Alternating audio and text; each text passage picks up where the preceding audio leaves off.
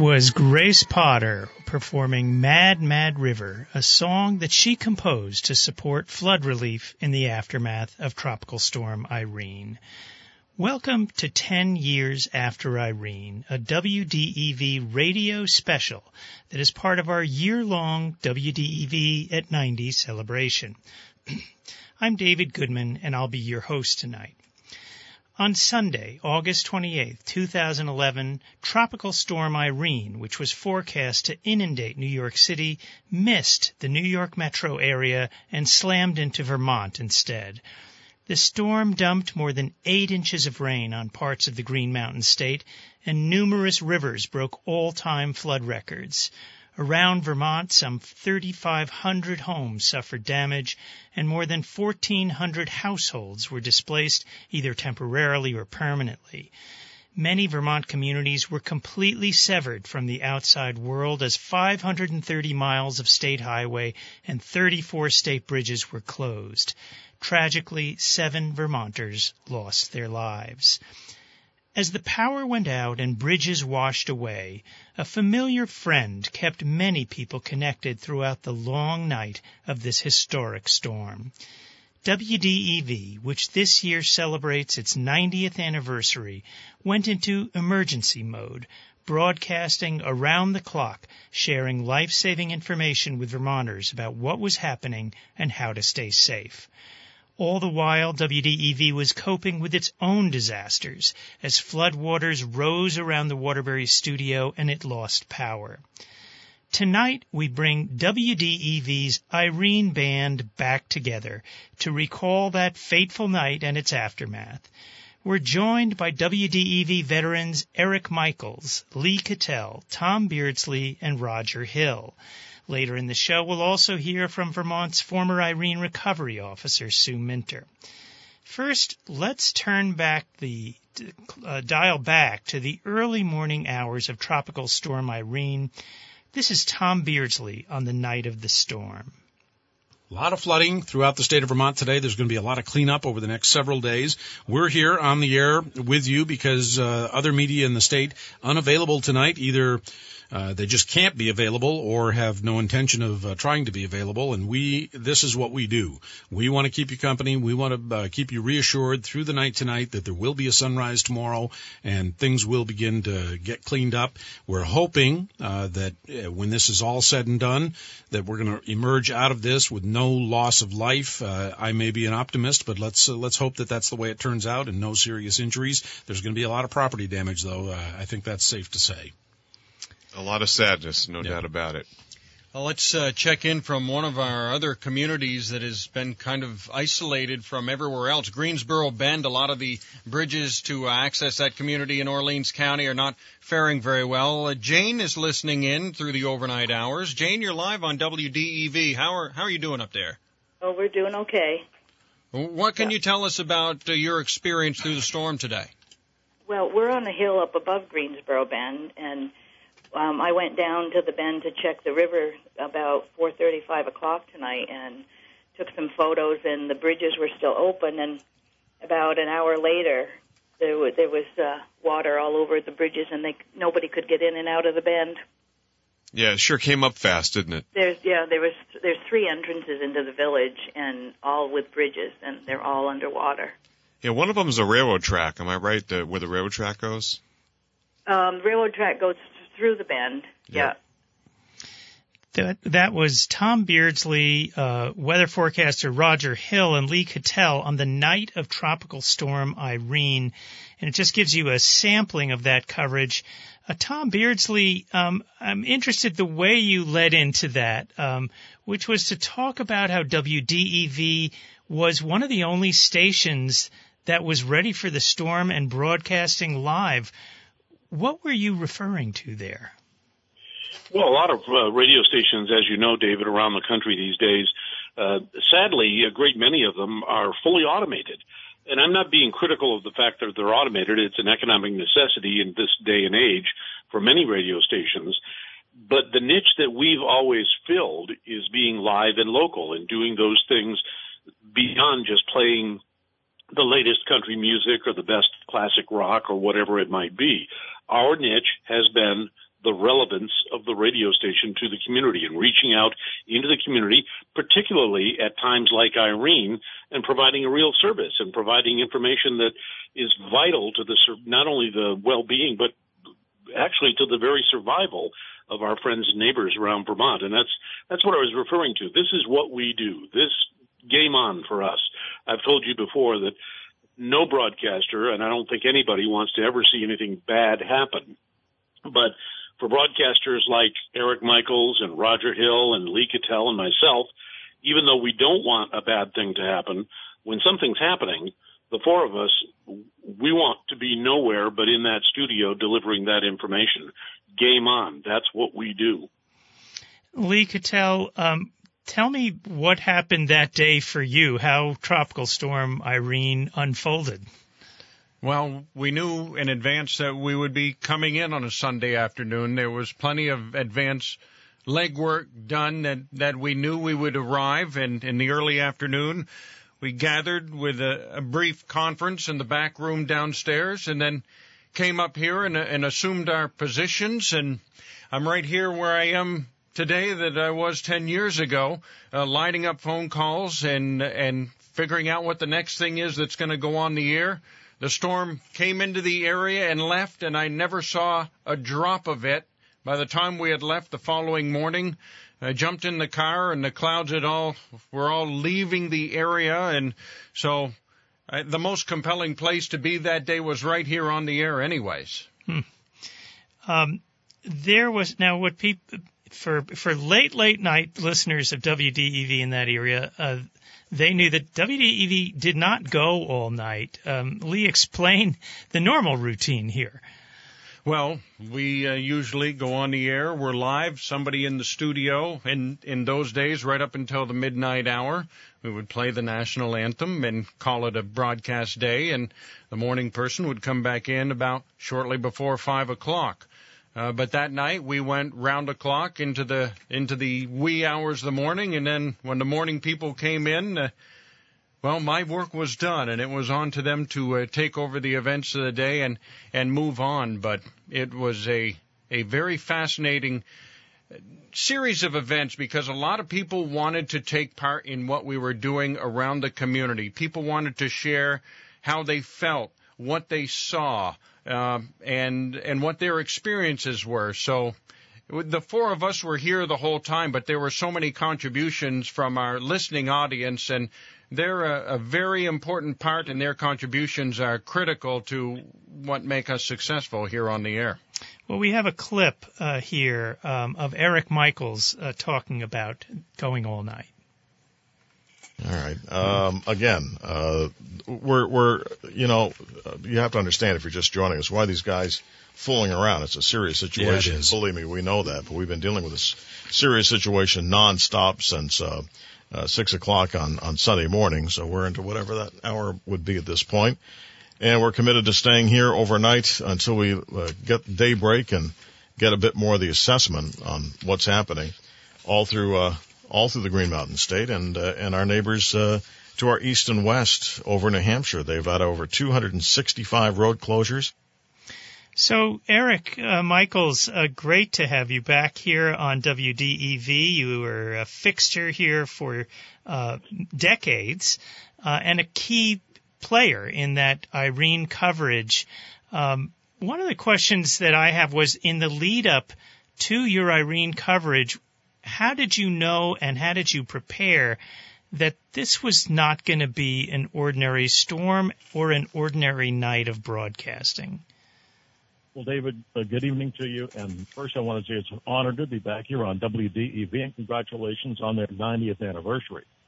Secondly, my thoughts and prayers this evening go to those uh, this week that are suffering from the after effects of Tropical Storm uh, Henri, I can honestly say that we know what you are going through. We knew really on the Friday morning before the storm, Roger Hill, who, you know, we had our daily conversations with as part of the morning news service, had left something, I think, unsaid on the air. And I immediately after I got off the air, we called Roger and I asked him, you, you were, you were sort of holding something back, which you might know Roger Hill seldom does. And he explained to me, well, you know, when we're talking about eight inches of rain, uh, that's eight inches on top of the hill. Imagine, you know, how many inches halfway down and then what happens in the valley. I think that's when it first hit me, David, that this was going to be very significant and we had to be prepared. What did you think? What did you do to be prepared? Um, how, how does a radio station prepare for a disaster? Well, like Tom Beardsley says, to quote Tom Selleck, it's not our first rodeo. Um, we immediately went across the hall to Ken Squier and said, Ken, uh, I just got on the phone to Roger Hill, and here's what he's saying. And uh, Ken asked us a few very pointed questions about how we would do this, what should we expect. We've been through other disasters before. And we came up with an immediate game plan and realized that one of the first things we had to do was make sure we could stay on the air. We had a problem with with the facilities on Stowe Street in Waterbury that we did not have emergency power. And so Tom Beardsley says, I think I know where I can find that. And one of his sponsors, as he's one of our sales reps, contacted Brookfield Service, and within minutes we had secured a six kilowatt generator. It's not a big one, but we thought we could at least stay on the air. Hmm. Um, well, a key part of preparing for this storm not just for WDEV, but for the whole community is Roger Hill. And Roger has been the trusted voice of uh, what's to come in the weather for many decades. Roger, the phrase that I will never forget from Tropical Storm Irene was you talking about bombogenesis. Can you explain? I had never heard that word used before in describing a Vermont weather forecast. So um, tell us what that is, but also just tell us the weather story of Tropical Storm Irene. Sure. Um, so bomba, well, just to, we'll get to the bombogenesis part because that's mostly a winter uh, phenomenon with nor'easters.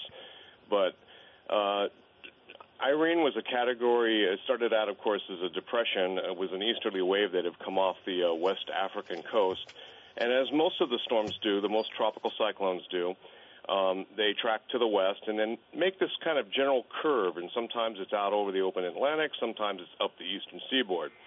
Well, Irene had a pretty well modeled path. Uh, I, I look back and think back uh, 10 years ago, just how tight and narrow the model uh, spaghetti plots were, if you will. These are the lines of the various computer models.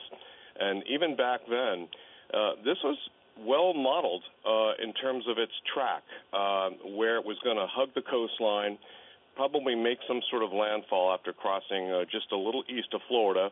And typically, if you know your geography, it sticks out there, uh, North Carolina, and then it comes up the coast and uh, kind of hugs the coastline and um, part of that being kind of overhanging land and part of it overhanging uh, some very, very warm water, sea surface temperatures. As further north it gets, it, it's going to start to lose some punch, and as they typically do. Um, wasn't a tremendous amount of fanfare uh, in New York City, um, even though it did pass very, very close there, but then came right into Connecticut, came right into Massachusetts and Vermont. And of course, we all know what happens. Now, a lot of that has a lot to do with terrain influences. And here in flat conditions, um, you know, eight inches of water is, is pretty healthy. But when you combine that with terrain features, and most of us live in the valleys uh, along adjacent rivers and streams and tributaries, so all of that came into play. The bombogenesis part was that it was moving up the coast and very similar, reacting to like a nor'easter, where a lot of the rain was moving on the left-hand side of the storm, and the winds were on the right hand side. That's kind of a, a standard issue tropical cyclone uh, meteorology. Um, another memorable part of that night was um, so, as I recall, the station lost power, and you had to run on a generator. Is that right? asking me? Yes, Eric. Yes, yes. um, once again, we, we secured that uh, that portable generator, which we parked in the in the alley behind the radio station, and we ran literally hundreds of feet of extension cords we secured because where we had the power is uh, upstairs studio. Uh, so we put together a fairly complicated plan that Beards and I worked out on a on a whiteboard a couple days before the storm hit, and we were able to take the two outlets out of that one generator to power two different studios. And we had lost uh, pretty much everything at that point. We had no cable, we had no Associated Press, we had lost faxes. Uh, the telephone switchboard runs from a big computer in the basement. We didn't have enough power to run that, so quickly we're losing resources.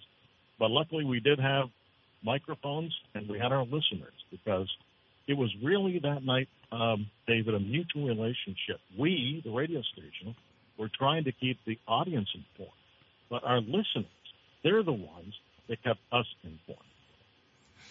And you at one point gave out your personal cell phone number uh, for people to call in and text in uh, as you were sitting in, uh, you know, in dimly in a dimly lit studio. Um, what was coming in over your phone? Well, you know, it's interesting. I'd only upgraded my iPhone maybe two weeks before, and until that point, I'd never sent a text. And so it's like I'm I'm I'm just desperate to get more resources uh, on the air because we lost the main switchboard and couldn't talk to listeners directly. And this is this is uh, coming up at nine nine fifty at night. Um, and I looked down and I realized I still had bars on my cell phone, and it's like, well, maybe I can use text to get information in here. And so I gave out my personal number. And before I even gave the number a second time, somebody uh, pinged the phone. I, I did not have the presence of mind to know in advance that I should turn off the ringer. It sounded like a pinball machine going off. The very first uh, uh, email, and I have a transcript of that evening, came at 9:02, and the message was simply, "Hey." Maybe not very helpful, but I knew it was working. Okay, well, let's go to a clip from that night. This was Don calling uh, from the Connecticut River Valley, I believe. Let's check back in with Don again. He's down in West Lebanon, New Hampshire, with an update on the very latest from the Connecticut River Valley. Go ahead, Don.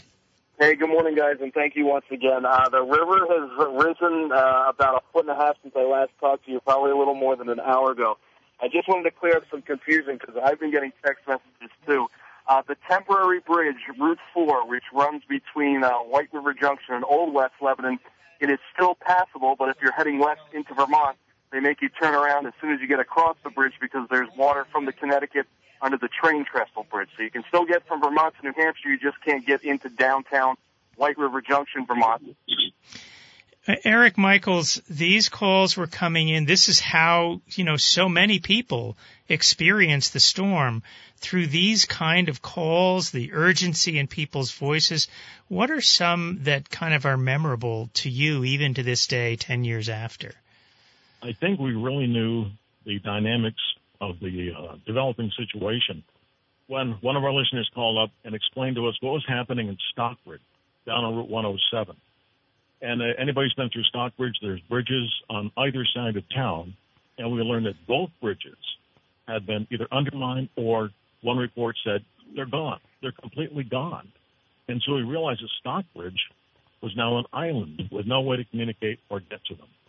Another one was a call from the Mad River Valley that told us they just saw caskets floating down the Mad River. And I think, I think probably those two phone calls, um, with the, with the emotion, David, that came with them, because you get that in the human voice. You don't get in other forms of media. And that's what makes it so very compelling and also made it such a very um, emotional situation for all of us that were providing coverage that night. Hmm. Tom Beardsley, you know, there's an axiom in the news business that um, the reporter never wants to become the news. But uh, you found yourself in a situation as you're receiving these calls, you're there with uh, Eric and Lee and Roger, um, where you felt compelled to go outside in Waterbury and and see what was going on. Tell us that story. Well, thank you for asking about that, David. It, it was a very interesting moment in the evening, and maybe Eric can help me remember about what time it was, but it seems like it was might have been around 10 o'clock or so at night. And at that point, the rain had been falling very hard. We we knew we were in a full fledged crisis. All the lights are out. Waterbury is pitch dark. There wasn't a light to be found anywhere other than our studios. Bill Shepeluk, the town manager, came in and, and notified us that the village of Waterbury was now being evacuated because there's going to be flooding. So I took one of those big flashlights that we have at the at the radio station, big heavy duty industrial flashlight, and I said to Eric, I'm going to go down on the Bank Hill on the corner of Stowe and Main Street and take a look and see what it looks like. So down I went in the rain and in the dark, and it it was just as black as it could be outside. I never never experienced anything quite like that. It was like being in a cave. And I turned the corner and flashed the light down onto South Main Street in Waterbury, and my it took my breath away. There was water waist deep right up to Bank Hill, and I, I've lived there for many years, and I'd never we'd never seen anything like that. Nobody probably had since 1927. So I walked down to the water's edge, and as I'm walking down and shining the flashlight over over the water, and I've told this story before, it's humorous, but it's also serious at, at the same time. Far in the distance, maybe 150 yards out, I could see people in the water. And I'm on the air with a cell phone reporting to Eric on the air, and I'm saying, Eric, I, I believe I'm witnessing a rescue taking place right here on Main Street in Waterbury, and as the the waters have risen above the street, it looks to me like there's two people carrying a third person through the water. And as I'm reporting this on the air, I'm thinking to myself, "Jeepers, Tom, you know, you're going to look like a real jerk if you don't go and help these people out." I, you know, as I look down at my feet, right at the bottom, at the edge of the water, and I'm thinking to myself as I was on the air reporting that I was going to have to go in the water, and I was thinking, you know, this is really going to suck and I and at that moment I said, Eric, I've got to go off the air and I'm going to have to help out here. And he said, do what you got to do, Tom. And I was just about ready to sign off the the phone, and two young fellas came running into the water right beside me, and I was literally saved by the bell at that moment. And they went in; they were young guys, and they went out and they helped out and successfully transported uh, this elderly woman up to safety. Well, the humorous part of the story is she ultimately she was okay. I, I want to point that out immediately. But the humorous part of the story was the, in the following days, as I'm getting around town to go to the grocery store or wherever, I ran into someone, uh, a lovely lady, and she's Mr. Beardsley. That's wonderful how you helped save that woman from the rising waters. And I said, No, no, I didn't save anybody. I was just on the radio. And a few days later, I'm at the post office and I run into a fellow. He said, Beards, is is it really true that you saved that woman who was pregnant from the waters? And I, no, no, I didn't save anyone, and she wasn't pregnant, and none of that. You know, and as the legend went on, weeks later, I'm at uh, some function where Phil Scott, who was then a state senator, and he looks at me and he says, Beards, is it true that you deliver that baby in Arvad's restaurant after rescuing the woman from the water? So it's it may not have been urban legend, David, but it was certainly rural le- legend that night. Hmm. Um, well, I know that as you're running on generator power, um, there came uh, a dramatic moment in the course of the night um, when you had to refuel the generator. Let's go to that audio clip. Not, not showing much video now. All of a sudden, No, we seem to have, uh, as we speak, we, we put the focus on the cable. Uh, that's actually been fairly reliable, and that's gone. So, again, it, it sounds like last one standing. 96.1 is back off the air.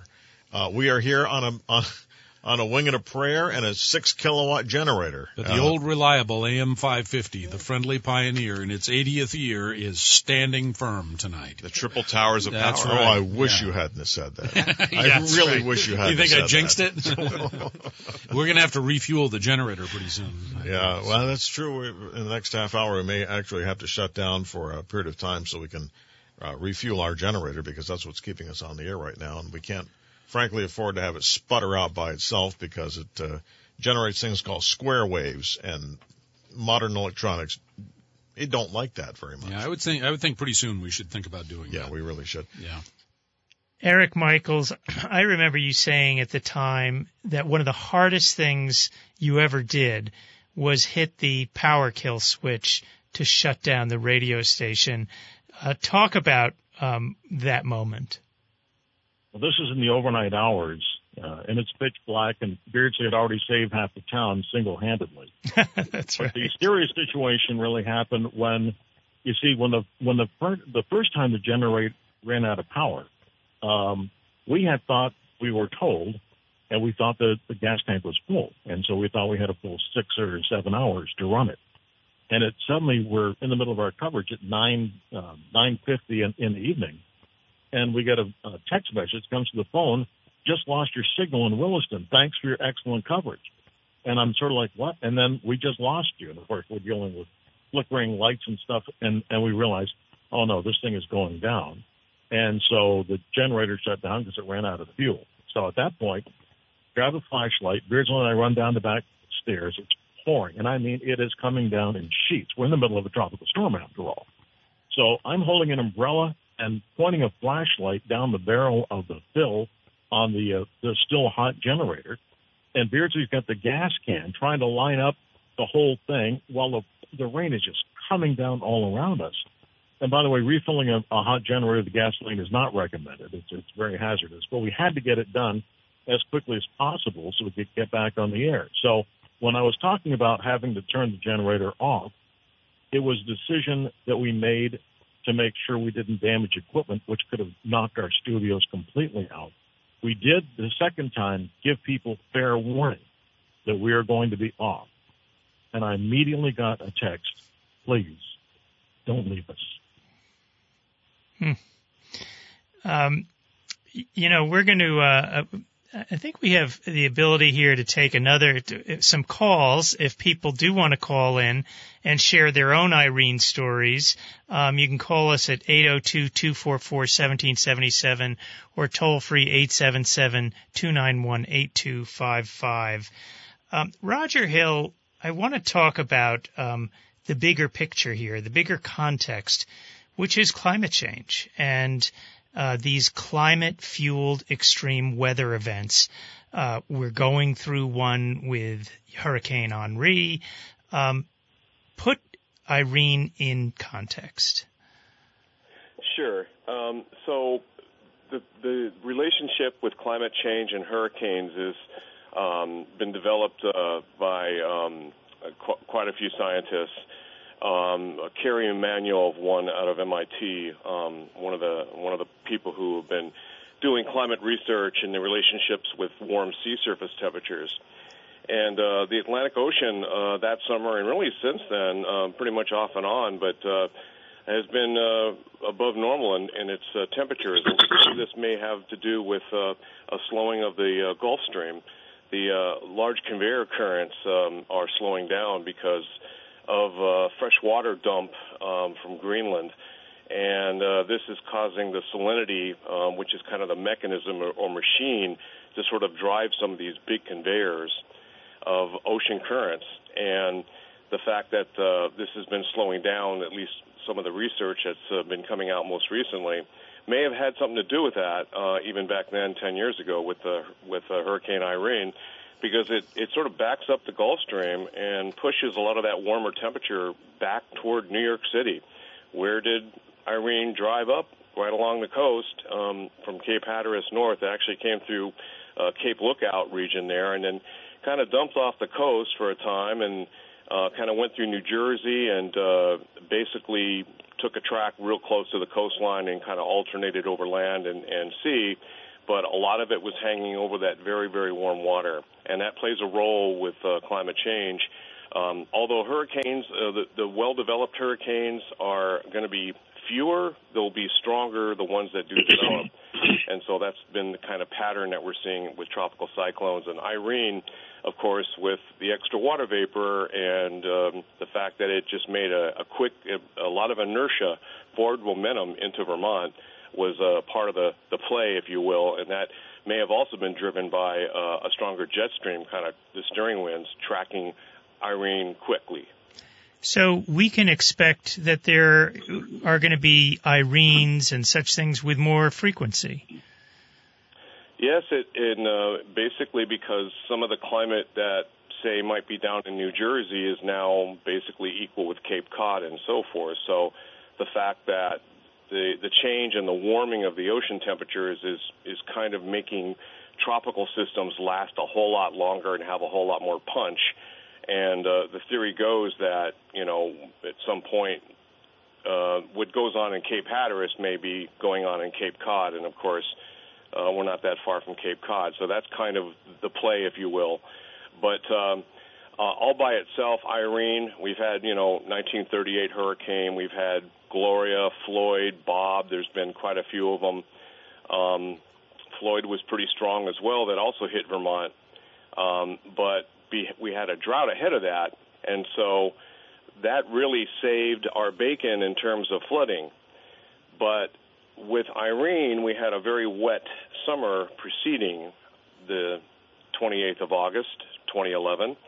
And if you think about going back to May, I think it was 24th, we had also a huge flooding um, scenario with uh, flooding thunderstorms that uh, drove across the, the central Vermont area. It wasn't statewide. So we already had uh, what we call antecedent conditions that were very, very ripe for any kind of runoff, and that also helped, if you will, flood from Irene. Hmm. We have a caller on the line. Catherine Scribner is calling from Moretown. Um, Catherine, welcome to our Irene radio special. Thank you. What's your uh, experience? What what brings you to call in tonight? Well, we farm up and down. We farm up and down the river, and the corn was as high as an elephant's eye, and the water was over the top of the corn and down at the state hospital, we had a field of corn down there, and there was a utility trailer full of fluorescent light bulbs. And that utility trailer ended up in the treetops. Now, don't you think that was a sight? Hmm. But we also had wood come down the river from somebody's wood pile. I mean, it was, people just don't forget it.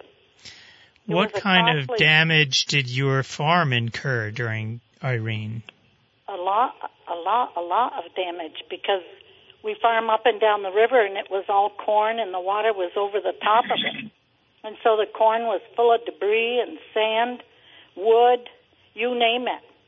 It was a it was a trauma. Hmm. hmm. You know, people were safe and the cows were safe, but I'll tell you, it was a lot of damage. Yeah, that was a tough year especially May. We also had that flood in May. Yep. Right. Anyway, that's it. Okay. Well, thanks for sharing that thought. Anyone yes. else want to call in and share their experience during Irene? The number is 244-1777 or toll free 877-291-8255. Thank, and thank you. Okay. You know, one of the memories I have was um, getting up on the Monday morning at 6 a.m., uh, having heard from friends who lived in downtown Waterbury, um, just to check on how people were and see how I could help. Uh, was with my son Jasper. We came down in in rubber boots and shovels, and uh, the work was obvious and immediate. But one of the things I remember was coming up into the station was uh, Tom. You described the, uh, or I guess it was Eric, the the the yards of wire coming up the stairs, but also seeing um, lots of uh, bakery goods and thank you notes strewn about. I mean, the place was a mess. Uh, it looked a bit like a bachelor pad. Uh, Ken Squier was, um, you know, going around and, and kind of uh, weighing in on things. Uh, Tom, I, I wonder, you know, what did it make you feel when people just started showing up with these, you know, food and thank you notes? Well, uh, the support that comes from the community for that radio station never ceases to amaze me, and it doesn't surprise me at the same time. It's just one of those things. That radio station, and I'm so proud to have been a part of it over the years. It's just, it's so intertwined with the people of not only central Vermont, but a good portion of the entire state of Vermont. And I want to take a moment here, David, just if I may, uh, to uh, wander off on a little bit of a dirt road for a second. The broadcasters that were with me that night, I have to tell you, when you look at Lee Cattell in the control room, literally juggling monkeys all night long, putting phone calls on the air and coordinate all, all the information. Absolutely bulletproof performance. It was just amazing to watch and to be a part of. And Roger Hill, I mean, he had it right down to which uh, which stream was going to crest its banks at what time, and he was directing us around uh, the state of Vermont to where the problem areas were. It, his weather forecasting was absolutely rock solid. I mean, just bankable. You could take it to the bank at any given moment. I never saw such a performance, and he had his computers there and his models and all that stuff that he does. It was like a, watching a wizard in operation. I, I don't think I've ever seen a better weather forecaster or worked with a better weather forecaster anywhere than Roger Hill. And then Eric Michaels. Let me tell you about that guy you want to talk about an Iron Man. I mean, he was on the air. He was at the front. He was the point of the spear for 12, 14, 18 hours straight, 24 hours. I don't think he ever got out of his uh, chair in the newsroom under, as you said, dimly lit newsroom and just kept on reporting and never sounded tired, never sounded flustered, never sounded fatigued. It was just an absolutely remarkable performance. Eric Michaels, one of the best broadcasters that anyone will ever know. And then move up to the top of the chain there. And the reason we all do what we do is Kenley Dean Squier. And make no mistake about it, no other radio station has the kind of leadership that this station has had over the years. A guy like Ken to make sure that his people are so wired in to what their mission is in any given at any given point in time. It was just a remarkable evening, and I, I to to the day I die, I'll remember those those guys and working with them that night, and what a remarkable performance it was on the part of all of them. Hmm. Well, you know, Eric, I want to um, ask you. You have been in the radio business um, for many decades. I won't I won't give away your age here, but um, you know the kind of thing that Tom uh, described about how many radio stations are automated, what people take for granted when they tune into WDEV, a live local, you know, news station. That's actually vanished in, in much of America. Explain kind of the landscape of what radio stations look like now across the country and, and really in many parts of Vermont that you don't find this so much anymore. No, generally speaking, a lot of satellite radio and a lot of radio stations that used to be local, locally owned, locally operated, um, they've they've gone into into corporate America. Now they're they're you know four different, five different radio stations lined up down the hallway of one place, and there's nobody there. Uh, they're just computers running everything. There's there's ways to still make it very very relevant to a local audience, but it's an economic thing, and the fact that our Federal Communications Commission um, stopped uh, sort of judging radio stations by programming, but more auctioning off available frequencies, and that's a whole different program I'd like to just follow up quickly with what Beards was saying. Um, a, thank you for the comments, but let's not remember uh, the the guy was out there on the street, and I'll tell you, working as a team, and I think that's part of the thing about having live people. It's it's not one of us. It's the fact that our combined experiences. You know, it's it's like doing a dance or playing on a, on a basketball team. You know the other person's move I don't know how many hours in the years that I worked with Lee Cattell that I sat across the gray glass from him where we could barely see each other off the reflections, and I could tell just by the look on his face what's going to happen next. And the trust that you develop by facing these other broadcasters because you're all in the same thing together. There were a few couple of moments that we realized things were tough. I do want to bring in again the name Bill Shepeluk, the Waterbury town manager.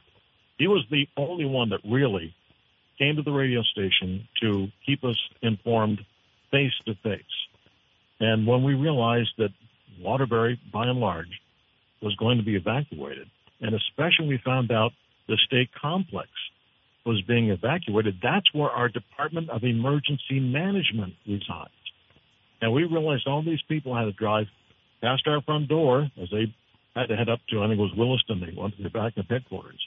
And we sort of got that sense, you know what? We're kind of alone. We're the last candle in the dark.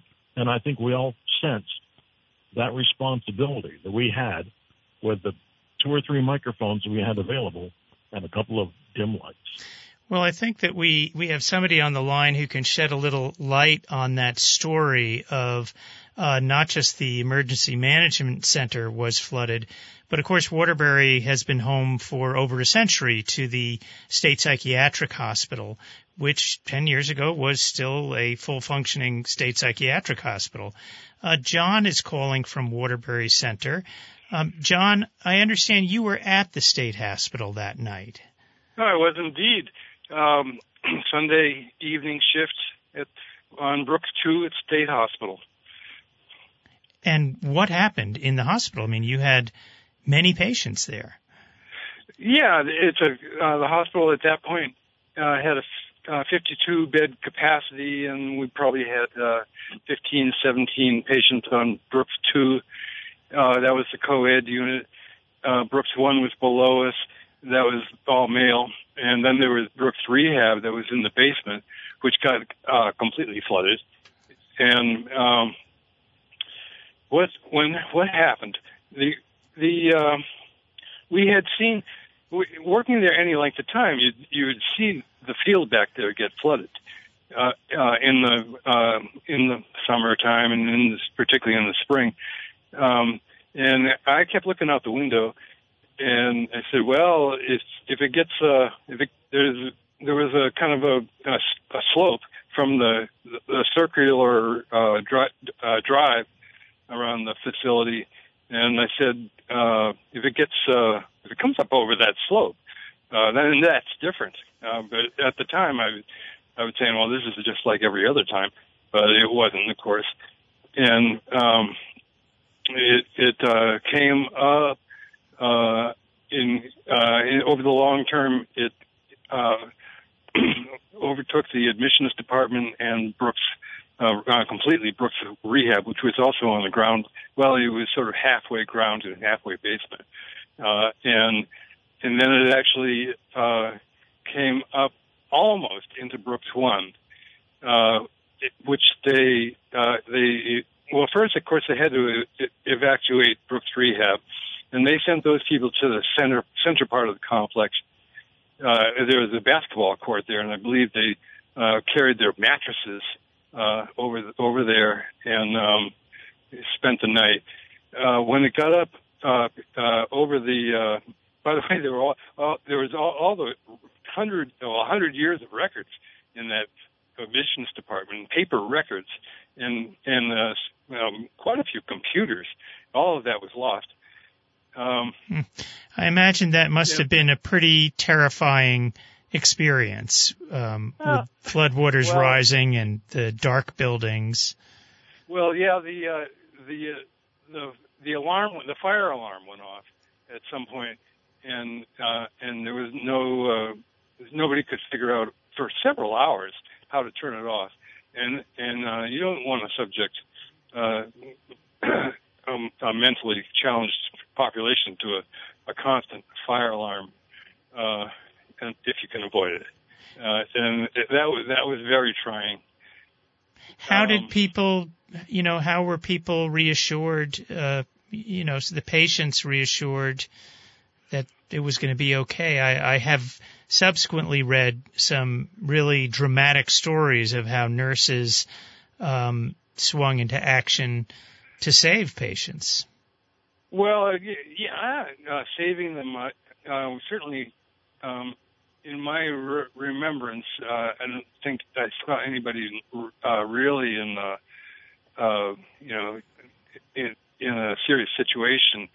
Um, but somebody, somebody uh, beforehand had bought a, went went to the hardware store and bought a whole bunch of flashlights and um, and we, normally we only had a few, uh, but uh, for there they all were, and we all carried them all the staff, and that was an incredible uh, advantage uh, because the, there was no electricity, and uh, except for that alarm, which just went on and on and on.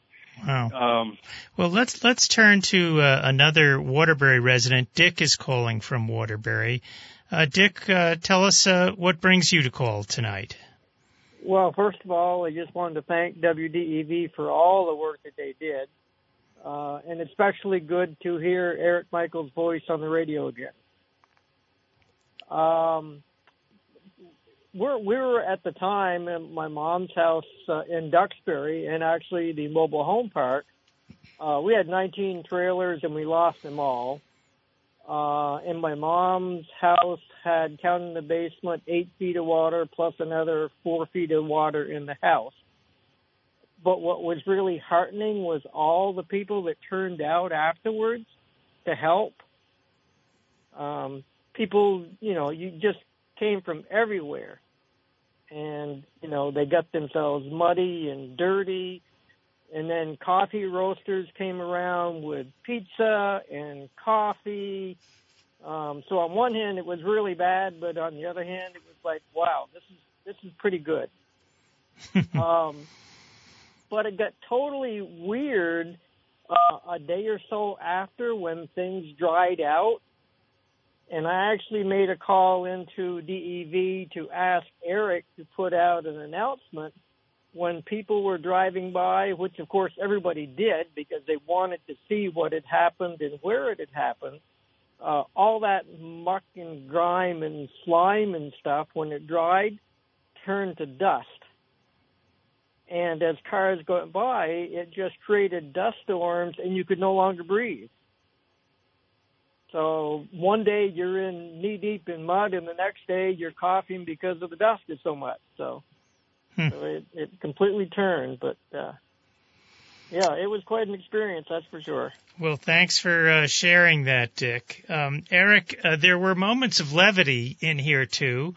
Um, as I recall, at one point somebody called your, uh, texted you to place an order for pizza. Um, does that ring a bell? Oh yeah, very early on, and I sort of made light of it, like, well, we're we're we're doing something here that's you know kind of serious, and we're we're getting. In fact, I have a transcript here for you real quick, David, and it's like, um, uh, oh, the question is, do you think that Zachary's is still open? And I sort of said, well, we we have other things we're dealing about, and then it came back and said, well, because I want some pizza.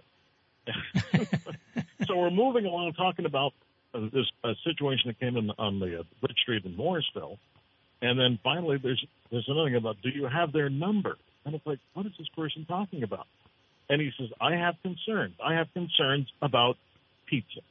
Well, we tried to handle almost everything, David, but we I don't think I don't think we ever got him the pizza that night.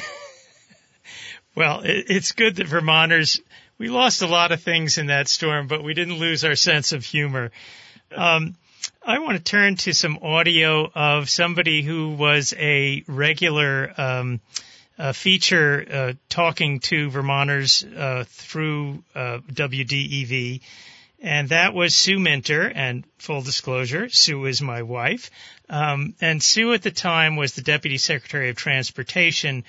And of course, among the many disasters going on was a incredible infrastructure disaster. Here's audio of Sue on the day of the storm. Joining us in the news line now is Sue Minter, uh, the Deputy Secretary of Transportation here for the state of Vermont. We know it's been an incredibly busy day for you and your department, Sue. So, uh, thanks for taking the time to be with us here for Radio Vermont News. You're so welcome, and thank you, Eric, for this tremendous coverage. Uh, you know, I think listeners are getting a lot more information from you than really any other source, especially locally here. So we appreciate all the energy you're putting out there and the information. What can you Um, tell us at this point as far as the state infrastructure? Well, I'm concerned about uh, town infrastructure, state infrastructure, and even the new infrastructure that we are in the process of rolling out after the severe winter and spring that we've had. Uh, you know, it's hard to assess right now what's going to be the end result, but there are some bridges and roads that are unstable, and we have closed many, as you know, for uh, to keep travelers safe. But we will have to assess at the end of all this, and there will be an end uh, when the waters recede, uh, what the conditions of those uh, critical bridges and roads are at that point. Uh, I really want to emphasize to ask Vermonters to use good judgment and not to go out if they do not have to. Well, uh, Sue, thanks for joining us on this uh, audio, uh, this radio special here. I wonder if you could just recall uh, for us what it took to put the state back together. This was an unprecedented mobilization of state workers to put this state back together again? Thank you, David. Thanks for having me and for WDEV. And it's so great to hear all of those wonderful um, newscasters together there with you tonight and reflecting on this momentous uh, event of 10 years ago. You're right. It was uh, an incredible effort to to put the state back together again. And I'll just speak uh, quickly about the state transportation infrastructure, which was um, my job at the beginning of the emergency response um, to help prepare, and, and we were very fortunate to have uh, of our 1,300 employees, we had four people at that time trained uh, to uh, go into incident command uh, systems, which is a structure that really is designed for disaster management. By the way, now every single employee of the Agency of Transportation receives this training. Uh, but what we did was we created, um, we deployed 700 employees uh, in within 48 hours to three different command centers around the state, two major ones, and then the the head office in Montpelier, uh, where I was stationed. And uh, really, we assessed um, very quickly. You heard me early on with Mike Eric. Um, we ended up having over 600 miles of road damaged, um, hundreds of bridges, including 34 state bridges, and as you mentioned, 30, uh, 13 communities were totally isolated. So we had to have clear direction, and, and we knew that the first role was to restore connectivity to those isolated communities, which we were able to do uh, within 48 hours. And then we um, had day by day incredible, just 24 7 dedication to get all of the roads uh, maintainable by winter, which was achieved by literally December 31st. So for those 16 weeks deployment, um, we had people around the clock working. But that was just one piece of the story, David. I mean, we had incredible, incredible, heroic stories of emergency management folks uh, rescuing swiftwater rescues. We had uh, so many communities establishing emergency shelters. Uh, and so many thousands of neighbors uh, giving of themselves and their time, neighbors helping neighbors, to really uh, make sure that people were able to uh, get to safety first and foremost, but then to recover their homes and livelihood. I wonder, you then went on to be the, Governor Shumlin asked you to be the um, Irene recovery officer for the state. So you continued in this sort of disaster relief mode for um, several years. And I wonder what kind of less, uh, you know, lessons learned came from this disaster because Vermont has ended up being held up as a model in some ways. Um, what did Vermont do right that other people took notice of? Well, uh, I will say I'm, I'm enormously proud of our state, and um, I was honored to have the opportunity following uh, the leadership of Neil Lunderville, who started in those first critical four months of emergency response to then become the recovery officer, which really looked at the entire state of how do we build back. And, and really the rallying cry, which uh, was established by Governor Shumlin, was to build back stronger. And I really believe that is what we did. And because of this, I, I see it for myself, but also for the state as a transformational event. Because um, I think we not only learned lessons, but we uh, took um, what we had learned to become more resilient.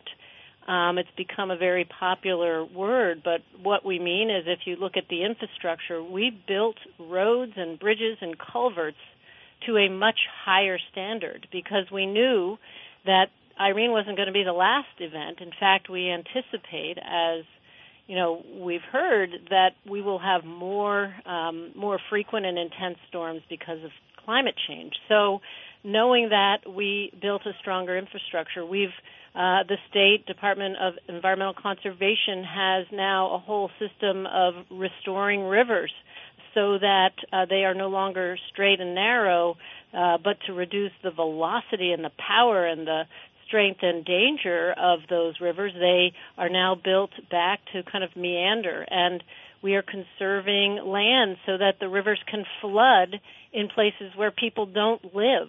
Uh, but significantly, the state is also invested in helping people who have homes that we know are in harm's way uh, to actually uh, move. It's called the buyback program. Uh, and of course, houses that were built in their foundation were built to another higher standard. And even the state office complex and that incredible story of of evacuation, uh, it took years, literally, to um, negotiate with our federal uh, emergency management, FEMA, to enable us to actually build back a modern uh, facility that is much more flood resilient uh, which I can describe in more detail, but most importantly, it's a safer place for the future. And, and David, I would just say that uh, two big uh, take-home lessons is we have built back stronger, and, and we are more resilient. Um, but we're also still extremely vulnerable uh, because the climate is changing, and we can look at the drought and fires out west, the horrific uh, flash flooding in Tennessee that sounded so much like what we experienced in Irene, and of course now Henri uh, tearing apart uh, the East Coast. Uh, this is going to continue, and that's why it's so urgent that we work together to make sure uh, that we ha- can adapt to our changing climate and hopefully reduce um, its cause, which is carbon emissions.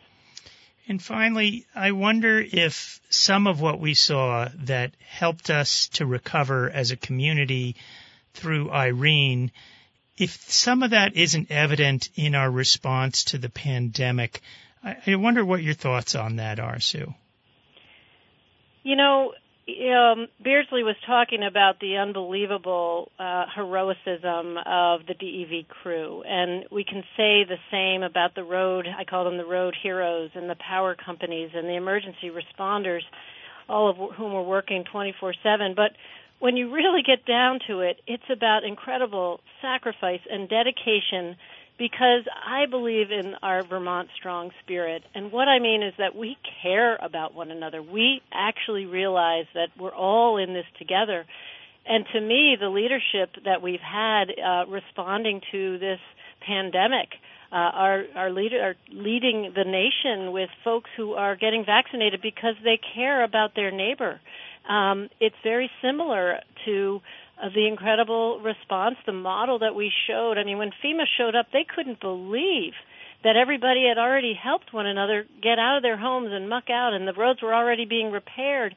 Uh, we are an outstanding state, I think, and it has so much to do with our compassion for one another, our commitment to a better future, and uh, I guess what I would say is the Vermont strong spirit that that I experienced and so many others did uh, following Irene, and then I would say absolutely that I am seeing today with our commitment to helping survive and recover from this pandemic. Well, that's a good note to end on. I want to thank all of you, uh, the WDEV heroes of Irene, Tom Beardsley, Eric Michaels, Lee Cattell, and Roger Hill, and Sue Minter, um, the former Irene recovery officer. Thanks to all of you for sharing your stories tonight about Irene 10 years after we're going to go out and give the final, final word to Grace Potter, who puts things uh, in a perspective as only she can. This is the Mad Mad River, the song that she composed about Tropical Storm Irene that uh, she used as a fundraiser to help people build back.